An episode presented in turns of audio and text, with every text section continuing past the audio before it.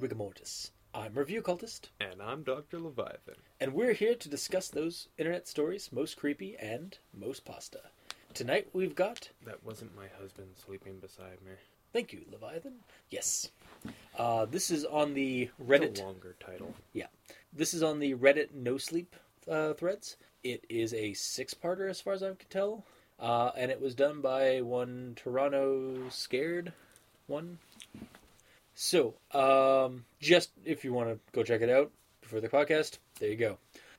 3 days later, when you come back to listen to this, the cultist here is going to do that old joke that he always does. All right, welcome back. In case you can't tell from the joking, this is a longer one, so... Yeah.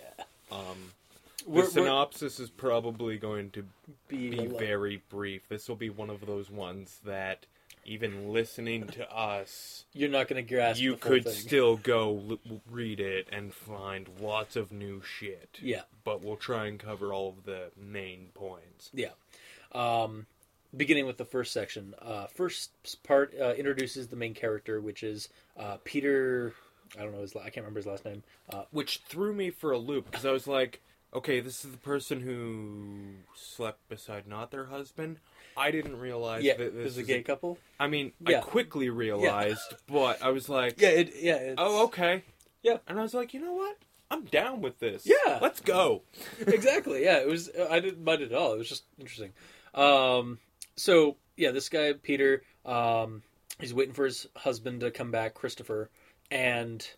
he's off in like London or off in Venice or something. Europe. Yeah, and they usually call. They don't text each other because that's their thing to make it more personal and stuff. But for some reason he hasn't called yet, and then he finally gets a text message from Chris, and it's like all like really bad like gibberish kind of thing. It's like really bad. It's lazy typing. Yeah, it's like worse than like elite typing. And stuff. So it just looks like somebody just got the basics of language onto the screen. I am typing you a text message. Yeah, just saying that like he's coming home. He was late or something like that. So Christopher comes home and there's nothing anything really wrong with him. He's got the suitcase. He puts it down. And it looks like maybe there's something wrong with his lip, but otherwise he's just happy to see Peter, and at this point, Peter's already gone to bed. Yeah. So when Christopher comes home, Peter's already in bed, and everything's fine. But everything's just a little bit off. Yeah. At the same time. Yeah, like, he puts his arm around him. Like, if you've ever been in one of those long-term relationships... You can tell when something's off. Yeah, and there's something... I mean... This is different, but like when something's bothering that significant other and you just know, even though they haven't even said a word to you, you know, something's wrong with them. Yeah. It's kind of like that, but bigger. Mm-hmm. And in fact, that's one of the things is that he puts his arm around him while they're in bed. And Peter notices that Chris seems wrong, thicker. Yeah. And it's thicker. And it's just weird to him. So the night passes, wakes up in the morning, Chris is gone, his suitcase is downstairs and stuff. And a horrible rook. And a weird smell, like steak left out a couple of days. And he gets a text message from Peter from Chris. Oh God, this is going to be confusing. From Christopher. And he's after calling him, and it's just... no reply, and then gets to the gym, and yeah, exactly. You know, see you. I'll be home after you leave. Blah blah blah. Exactly. Yeah. So Peter goes to work.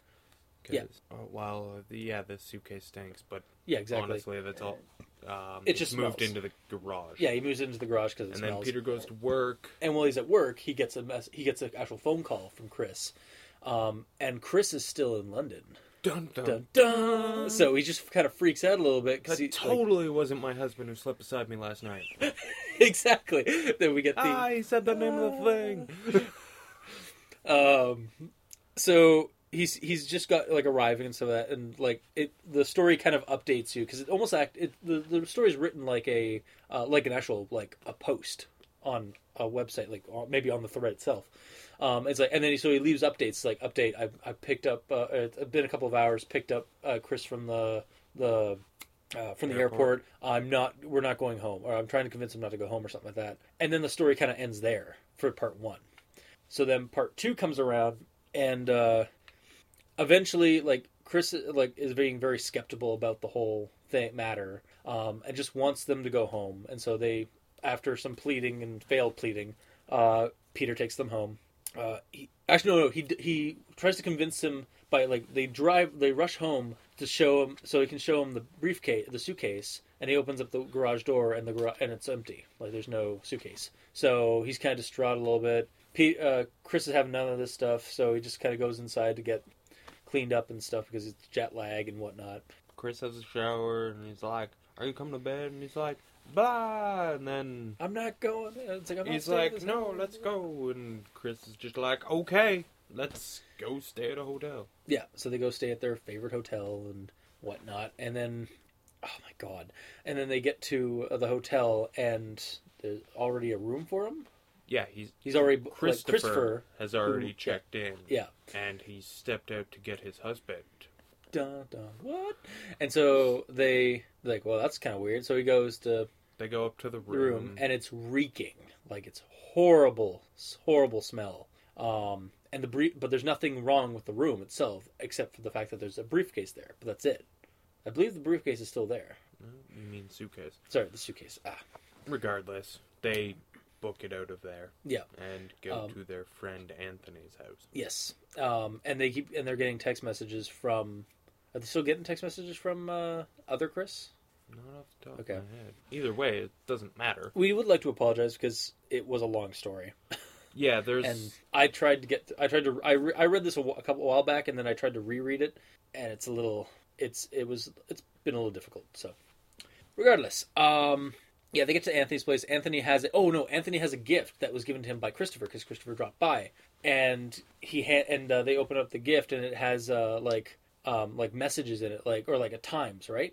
Yeah, it has like an itinerary. Yeah, and it's again done in that weird like type language, or that weird like basic language, like basic almost writing, like phonetically spelled. Yeah. Sometimes, and sometimes just gibberish. Almost like a missed key where you hit the key beside. Yeah, exactly.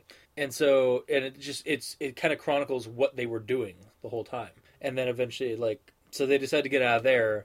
And they go to a Tim Hortons, just outside of the police department. Yeah, just across the road. So they can figure out what, like, so that nothing weird happens or anything like that. And if we have any American or non-Canadian listeners, a Tim Hortons is a coffee shop. It's probably the biggest chain of anything in Canada. Yeah. You know, sometimes in some cities you can walk 10 feet and find the next one. Yeah. So yeah, they were waiting in the Tim Hortons, just outside, just down the street, or just across the street from the police department, so that nothing goes bad or anything like that. And they were keeping an eye, and he's typing this away, this whole post as they're in that coffee shop. And then that's the end of part two. Part three is when they, is when they're still waiting there. And then, they roll up here's another thing about Tim Hortons is that they have a sometimes every couple of months they have a roll up the rim to win contest, where you roll up the rim of the coffee cup to get either a please try again, or hey, you win a car or a coffee or blah blah blah. So they're rolling up their rims, and they get messages in the roll up the rims. I think Anthony's the only one that gets the message. Oh, is it Anthony? Okay. Yeah, because I remember the message is something along the lines of like, "Why are you here?" Yeah. So yeah, obviously this thing or this other Chris doesn't want Anthony. Well, these events are around Christopher and Peter. Yeah.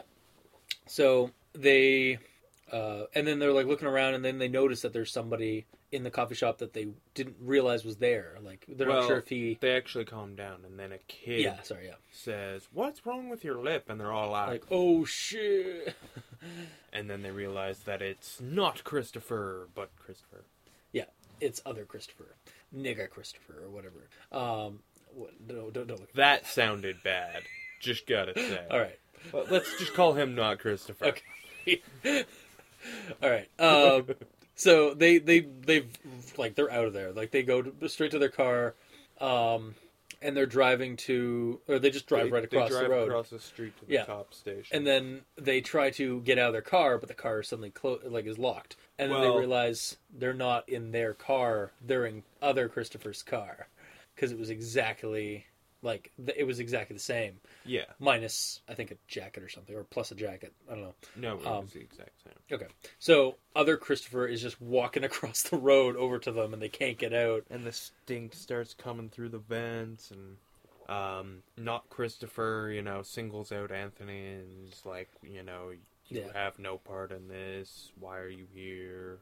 You know, I got nothing to do with you. And then just walks away. Yeah, he just walks away. So the door opens, or the door unlocks, and they go running out to the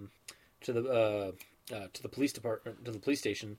And I think one of them gets sick or something like that, or like feigns sickness. Yeah, Anthony or just throws up because of like basically the craziness. Has a panic attack. Yeah, like basically just driven too far too fast. Yeah.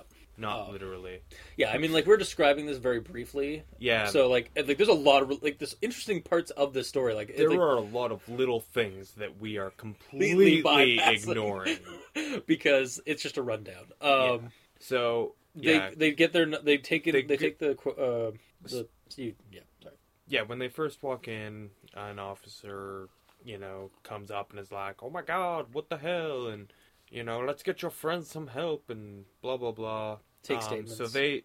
So Christopher and Peter take the cop outside, and the car that they came over in is gone, and it's just their real car across the street. So they take them over and, you know, file the report, obviously omitting the whole supernatural stuff. All of the shit that can't be explained, they leave out. And, you know, they kind of realize that, wow, it sounds really flimsy.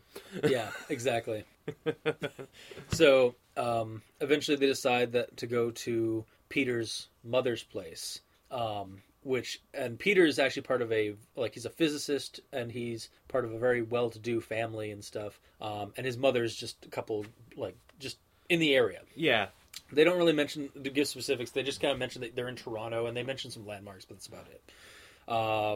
So they go over to the mother's place, and the valet takes the car, and there's something weird going on with the valet and with the service in general. Like, some of the people are just acting a little bit more, I don't know if it, maybe just they're supposed to be, because they're, you know, they're valet and they're service people, but I don't know, I just thought, I got the impression that something was off about them. Like, there was, I don't know, I got the impression that they were completely normal until the valet says that weird thing. Yeah. Which I can't remember. Oh, something about you'll find the suitcase.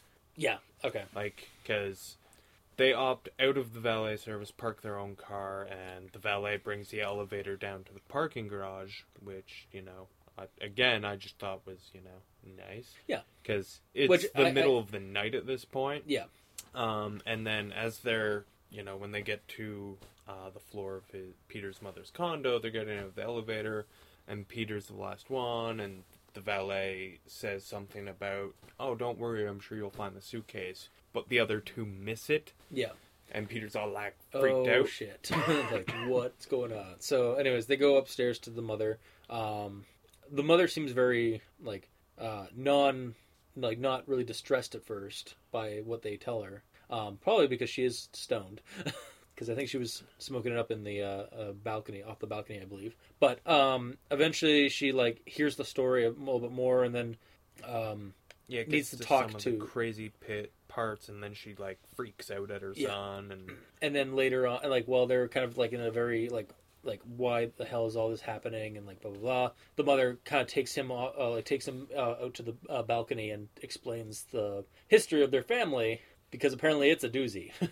As it turns out, the reason their family was so successful was because his dad essentially seems to have made a deal with something, possibly a devil. You're not quite sure at this point, but it makes a deal with some guy that he met back when they were younger, and suddenly he gets fortunes and he gets famous, like wealthy and stuff. Every decision he makes about money and the stock market just wins. Yeah, like the guy can do no wrong. Yeah. I'm sure it seems like if he tried to lose money, he'd still make money hand over fist. Yeah. So that kind of stuff happens. Then a couple of years later, they encounter the thing again, or the person again. And does he try to take the kid then, or does he never tries goes to see? Kid. Okay. She's pregnant, first off, so that would be really, really messy. Right, yeah. But he lets them know that, okay, yeah, I'm glad you're enjoying your success, but there's a cost to be paid. All debts get paid. Yeah.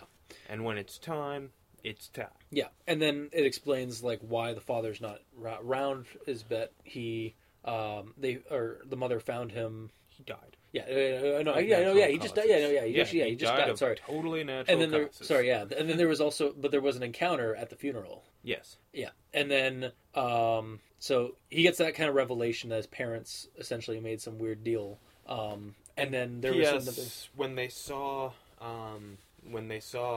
whatever it was in the park when his mother was pregnant with him, it looked just like his father. Yeah.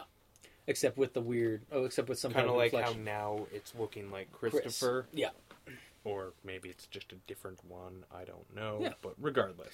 So, yeah. And then I think shortly after this, we get the revelation about how, they're wondering, why is it doing this stuff?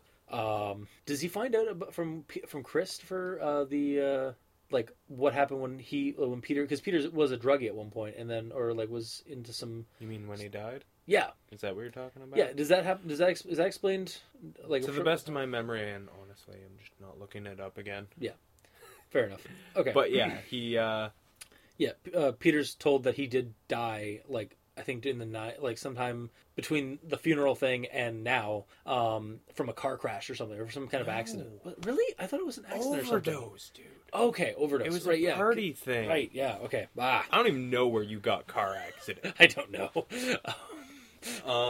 But yeah, he died, and, he wasn't just, dead for a couple of minutes. It's not like he flatlined on an operating table and was immediately resuscitated. He was dead for over an hour. Yeah. So anyone who knows anything, there's no coming back from that. Yeah. And then a nurse or someone came in. A doctor came in. Dr. Megan or something. Yeah. Asked Christopher while he's crying and grieving, gives him a deal, I believe. And yeah, he's the doctor's oh yeah, we can totally make this better. And he's all well, why aren't you? Basically the doctor walks out. And, yeah. Or no, takes Christopher and Peter's mother to Peter, who's just fine, sitting in a hospital bed waiting for them. Yeah, doesn't even know what's going on, as far as I know. But yeah, and then as it turns out, and then Christopher didn't realize this at the time, but now thinks all back on it. It's that person shouldn't have been there or something when he went to go thank her or thank them. Yeah. So and there was there was no Dr. Megan at the hospital that worked at the hospital. Not just that night, just ever. At that time. Yeah. Well, not ever mayhap, but at that time there was no Dr. Megan employed at that hospital. Yeah. So they, he gets all this kind of stuff just built, dropped on him and stuff. And he spends some time kind of recollecting and trying to recall this stuff. And then he sees, not Christopher on the balcony. And so he just, and this is after the next morning, I guess. And so he goes out there and confronts not Christopher, and he's essentially just given the old, it comes to full circle, and it's revealed that, he's got a debt to collect, or these guys are, this thing is like a, some kind of a debt collector for the wishes and or for like whatever the, for the miracles they've been performing. Basically, yeah, like a balance keeper. Yeah. They're, and then we also find out why the smell from the suitcase. But it's like really it's not decaying flesh like your, well, like it smells like it's unreached potential, or yeah, it's like decayed potential, or like yeah, it's like a really weird like it's an interesting idea. Like I remember reading, I was like, instead of cool. being dead flesh, it's a metaphysical thing. Mm-hmm.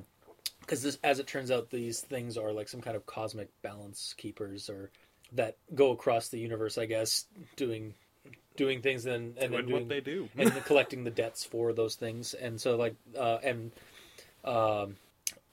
Peter has a debt to collect, and he has to go into the briefcase, in the suitcase, to be collected effectively. So he decides, like after, like this is again really paraphrasing, or not even paraphrasing, just like synopsizing the whole thing.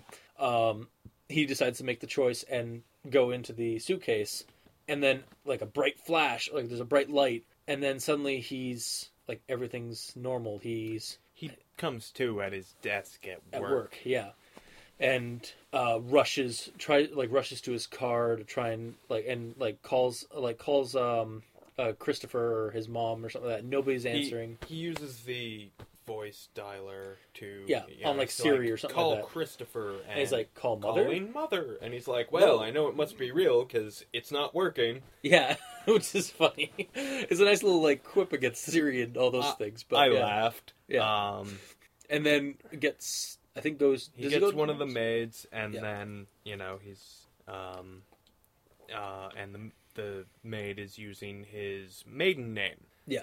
And it's like, what? That's messed up. And he's like, why are you calling me that? And she's like, oh, would you rather Peter? And he's like, what the hell? And then the big reveal is that Christopher no longer exists. Well. Or is kind of, is no their longer. Love never happened. Yeah. Like, it's somehow either like time has been reversed or something. Chris has been removed from the equation. Yeah.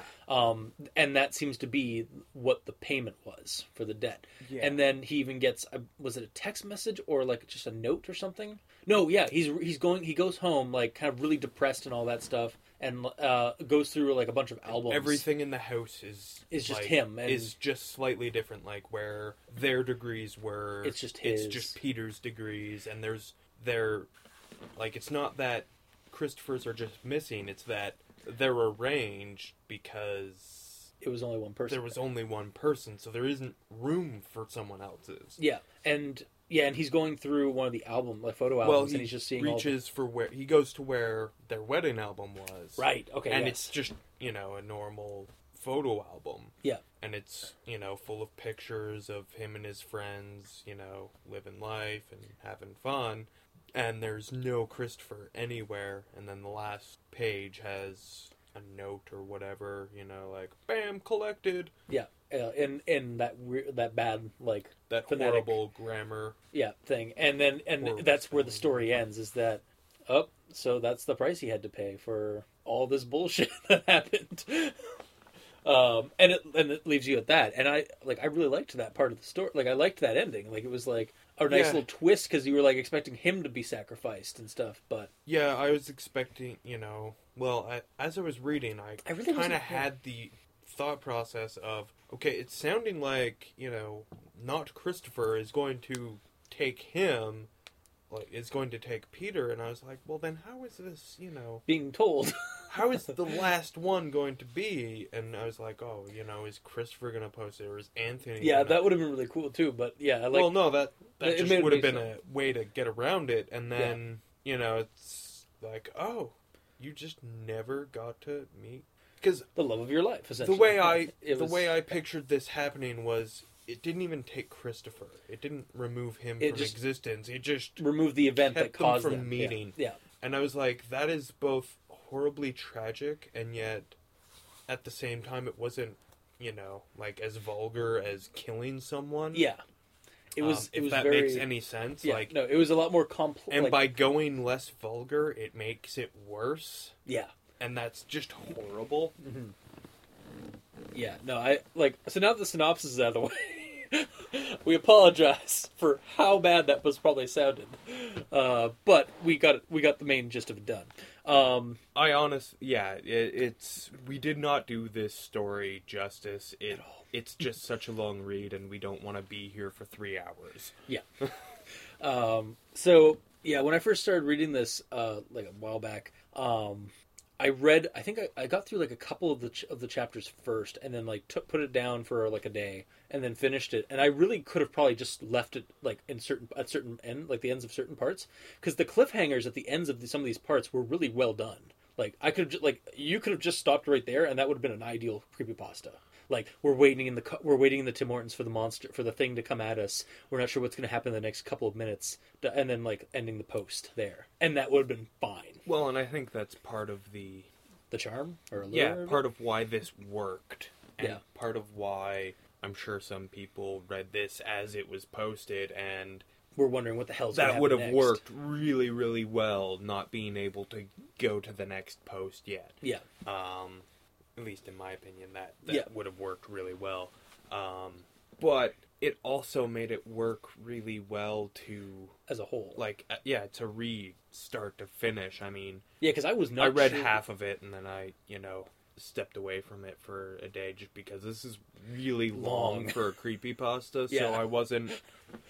I wasn't geared up to read all of this in one sitting. Yeah. I'm also really sad to know that there is no reading of this creepypasta in full. I understand why. It's a long ass. There's one segment of it. The first part is read online on YouTube. I can't remember the guy's name, but I'll leave it in the comment section or in the description. And it's an okay reading. It's summarily creepy because it's all done in hushed tones.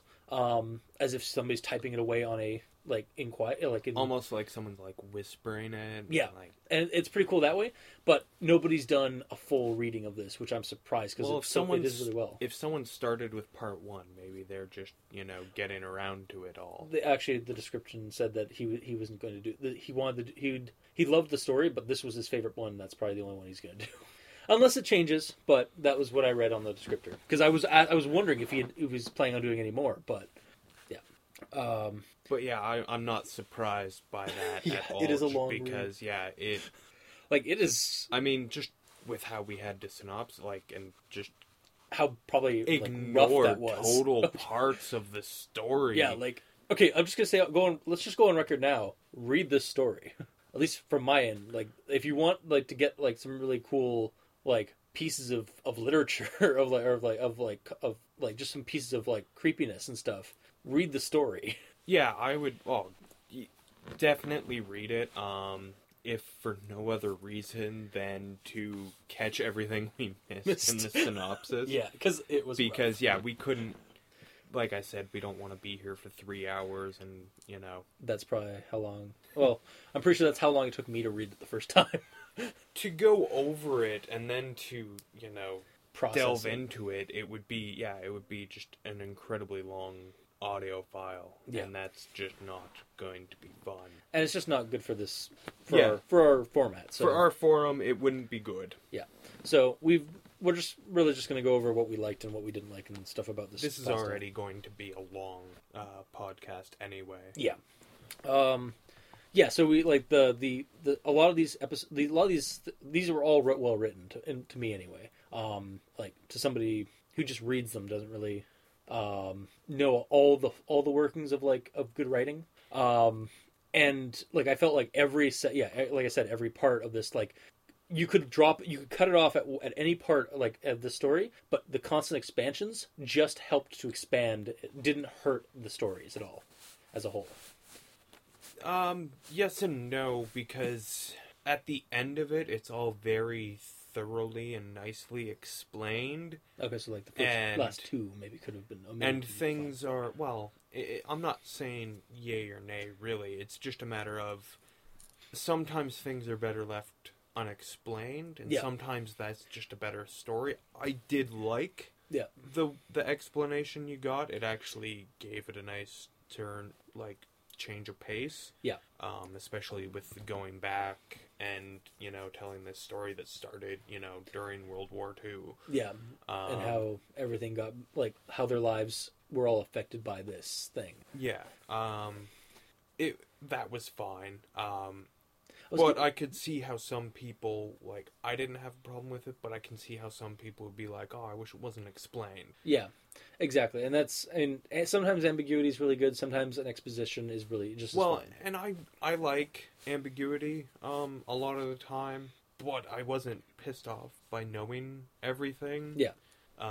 This story, it worked. It was, you know, probably because it was well done. I mean, if I'm going to nitpick, there's a couple of grammar and spelling mistakes, but... And not really, just the messages from... Yeah, like, outside of the text messages and the notes and stuff. Yeah. But I only noticed those because there were so few of them. Yeah. So they just if that makes any sense. Like, yeah. The majority of this is very well written, well done, and the fact that the author took the time to write... what is a really long Creepy Pasta. Yeah, and do it well. Was just refreshing for me, because they didn't rush through their story. Even, like, when you... Because sometimes... Well, we dealt with Amelia last week. So. Some of the times when we've read really long ones, it seems like they're doing a really good job, and then when they get to the end, they're just, you know, they kind of just vomit it all out, and like, here you go, everything's happened. Yeah. Whereas this one, it got to the end, and it still took its time. Yeah. Like, a part that we didn't cover where...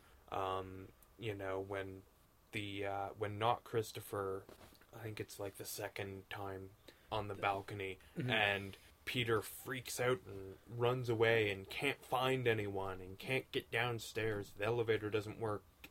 You know, the door to the doorknob for the stairwell is like super hot and burns his hand.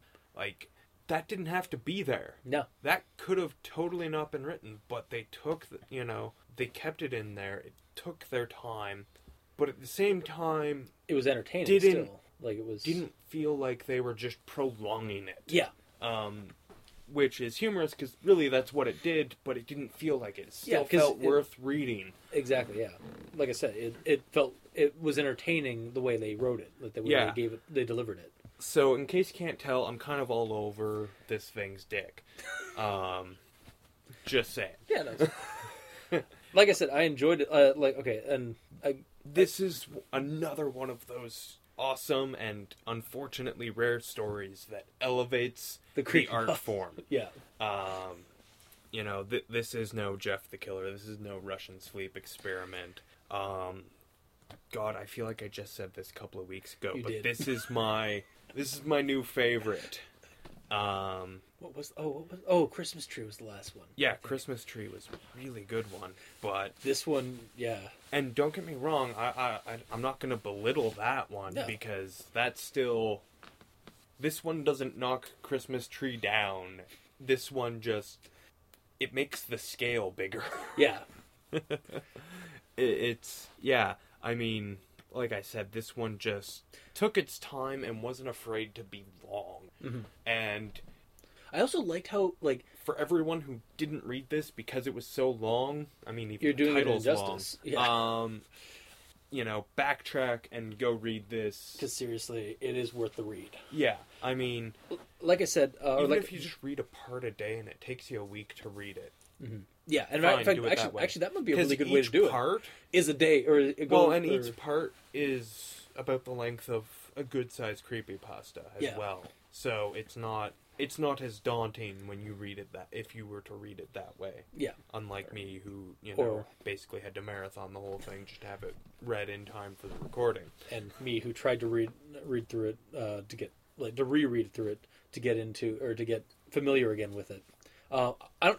Speaking of familiarity, I liked how the story is both very familiar if you're from Toronto or from Ontario, in terms of its location, like describing where the characters live and like where the environment they're interacting in, and at the same time gives enough detail that I feel that somebody else, like not from Canada, would also be able to understand what's going on, or like get familiar with the environment. They explained our role at the rim thing. Yeah. Why? And I was like, why are they explaining this? And then I was like, oh, it's because you're going to use it. Yeah. And then sure enough, not too farther along, and yep, they used it, and I was like, saw it coming, didn't care. Yeah. Even when I first started reading this, I remember actually checking out some of the places they had talked about, the hotel is actually they say which hotel they were staying at. I actually went on Google Map and looked it up just to see if it actually existed, and still it actually does exist, which I thought was very interesting and cool. You're weird. I don't know why you do that. I just assumed that with the level of detail that they were giving, that it was, you don't get that kind of detail unless it's accurate, usually. I mean, there are rare exceptions to that rule, but... Yeah. And I mean, just to go into how worth it to read it, even after listening to our quick synopsis, Anthony was barely mentioned in our synopsis, and he's actually, on a major role. Yeah, I mean... And we learned things about Anthony. Yeah. That are really interesting. There's lots of shit about Anthony that we just... Oh, I think they mentioned that the smell is actually the smell of guilt and all that, and, stuff, something negative from people, or, dark secrets and stuff. No? I'm pretty sure I read that in this. But anyway, yeah, it's something that was... something in the story, definitely read it for... Just the little bits, the little moments that we completely and utterly ignored in our synopsis. That aren't integral to the story. But are fun little... to the story. Yeah. Because very little is said that doesn't come up. Yeah. There's very little mentioned that doesn't actually get mentioned again or something. Yeah. There's always a point for something being said. Yeah. And, it was really well... It was well thought out. Mm-hmm. And that's what I'm really trying to get across with that. It's not just well written. It's not just a cool, creepy idea. Because honestly, I didn't really find the idea that the ending that was interesting. Big of a deal. I was like, oh, it's a boring invasion of the body snatchers, which it turned out it wasn't. But I just wasn't overly excited about the idea. But it was just. It was well thought out. It was well done, beautifully executed, well written. Just everything about this isn't your typical creepypasta. This is literature. Yeah, it's probably one of the best written creepypastas we've had to read, or that I've read in my career of reading creepypastas. Yeah, this is. And I've read a bunch more than this was actually done. So this was probably, like I say, the best joy. Yeah, the most joy I've gotten out of reading a creepypasta for these podcasts, especially for these podcasts. And this one is why I agreed to do this. Yeah, this story right here. This is one of the reasons that I didn't know existed, but I knew had to exist. And you're glad you're richer for it. Exactly. This was really good. Honestly, if you're a fan of creepypastas, if you're a fan of literature, if you're a fan of just a good story and some interesting ideas for it, yeah, go to Reddit's NoSleep thread and check this out. Yeah, I definitely. I didn't actually predict the ending of this. It was kind of hard. I wasn't surprised it came around, because it totally makes sense. Mm-hmm. But I didn't think, leading up to the ending, I didn't think this was how it was going to end. And that was, that aspect on its own is worth enough to me, but the fact that I enjoyed the whole ride is just something that I cannot state enough, even though you're probably sick of hearing me say it. Yeah. Yeah, and what did you think of, anything to say about the entity, the not Christopher, and then the what is essentially the debt collector? Honestly, it's all, even after you know about it, yeah, there's so much you don't know. I know, yeah. And that was really nice. I liked that idea that they just kept it. Beginning of this, like reading the story at the beginning of this whole thing, I was like, what the hell is this thing? Like, what is this supernatural? What kind of, like, is it? And then, but you don't even realize until the last part, you still don't know what it is. How big it is, though. Yeah. And you know nothing about it. And that's just... It, in a way, it's kind of terrifying that way, but like for the characters in the story. Yeah, it's just like your little specks. It's a Lovecraftian thing where you're just little specks for these little, and you have the option to have like cool things, but the debt collector is going to show up and take something away. Yeah, that's equally valuable. Yeah, no, I like it for that aspect for sure. And I just like I could have ended this story at the Tim Hortons scene or at the end of the Tim Hortons chapter. And it would have been like, what was this like? And I would have never known just how big this thing was. Yeah, all of the parts end, because I mean it's a six-parter. Each one ends at a good ending point. Yeah, and that's just good. Yeah. So yeah, I'm trying to think of anything else worth saying for the story. Honestly, I like the fact we've been getting a couple. It didn't have a lot of bearing on the story. Like it really could have been changed, and the story could have stayed the same. But I appreciated the fact that it was a gay marriage. Yeah, it added some variety. Aside from the fact that at the start it threw me, I was like, "Peter's not a name for a wife." But then once, you know, I caught on, okay, we're dealing with a couple of men. Oh, okay, it's a story about a gay couple. All right, let's see where this goes. Like, it like I said, it could have been totally, you know, like you could have changed Christopher into, you know, Samantha and it would have been fine. Mm-hmm. It was always fine. Yeah, it would have been the same story. And I think that's what I liked about it. It was, you know... It didn't try and make itself... It didn't yell out that. It just kind of this is a thing. It was what a gay relationship is. It's just a relationship between two people who love each other. Yeah. You know? And that's... I liked that. It felt true with that, you know? Like, yeah, exactly. The story wasn't written because it was written about, you know... Two gay men. It was written because it was written about two people who love each other. Yeah. And again, foreshadowing for what happens at the very end. Yeah. It was... Like, it's like, oh, shit. Like, yeah, it's... Yeah. Because, again, it's all about collecting. Yeah.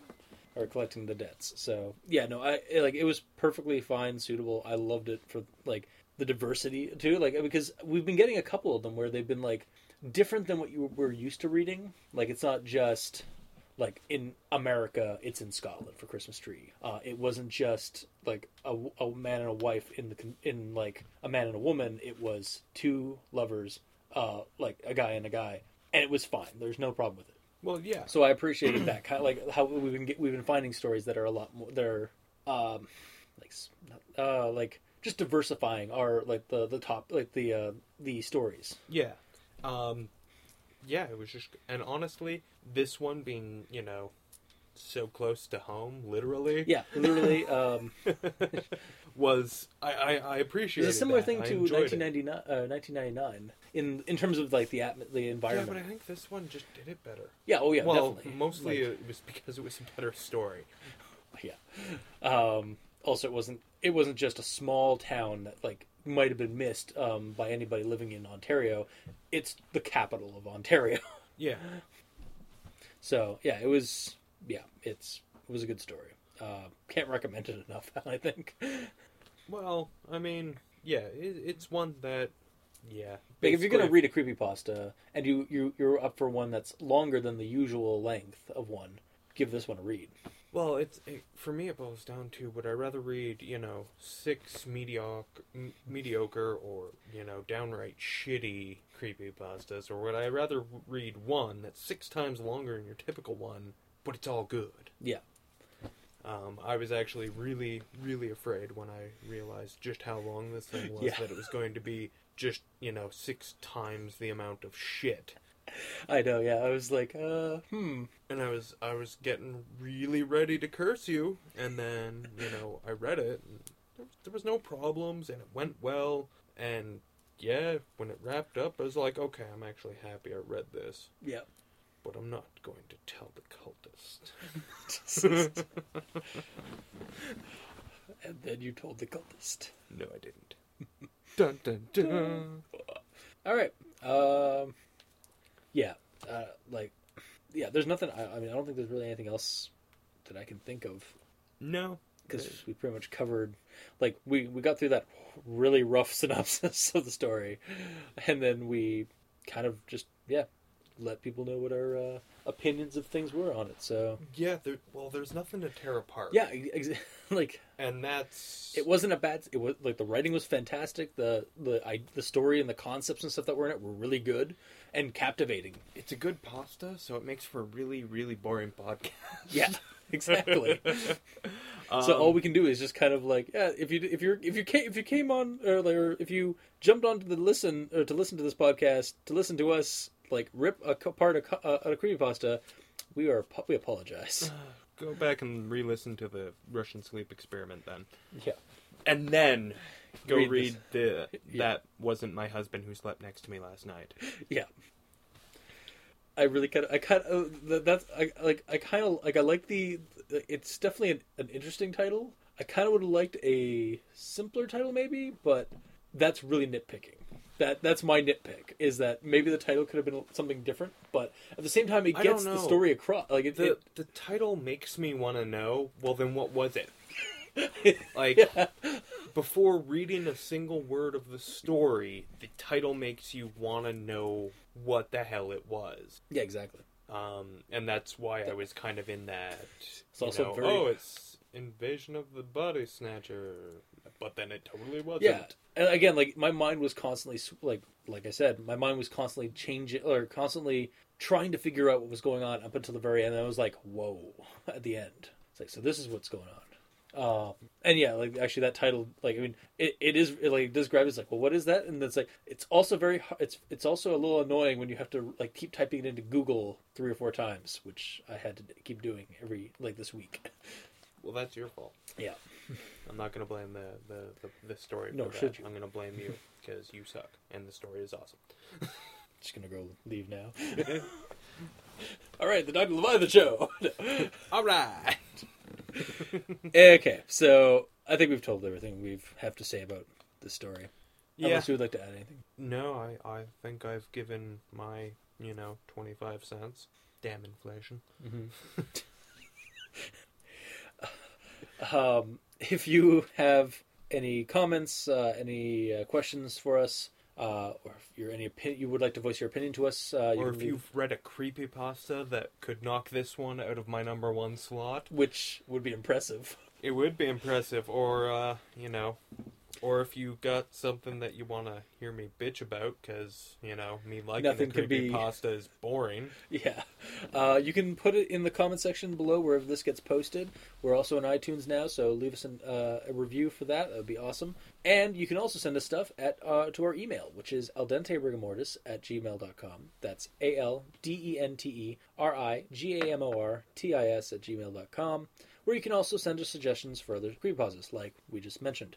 So, until next time, I have been your host, Review Cultist. And I'm Dr. Leviathan. And this has been Al Dente Rigamortis. Sleep well.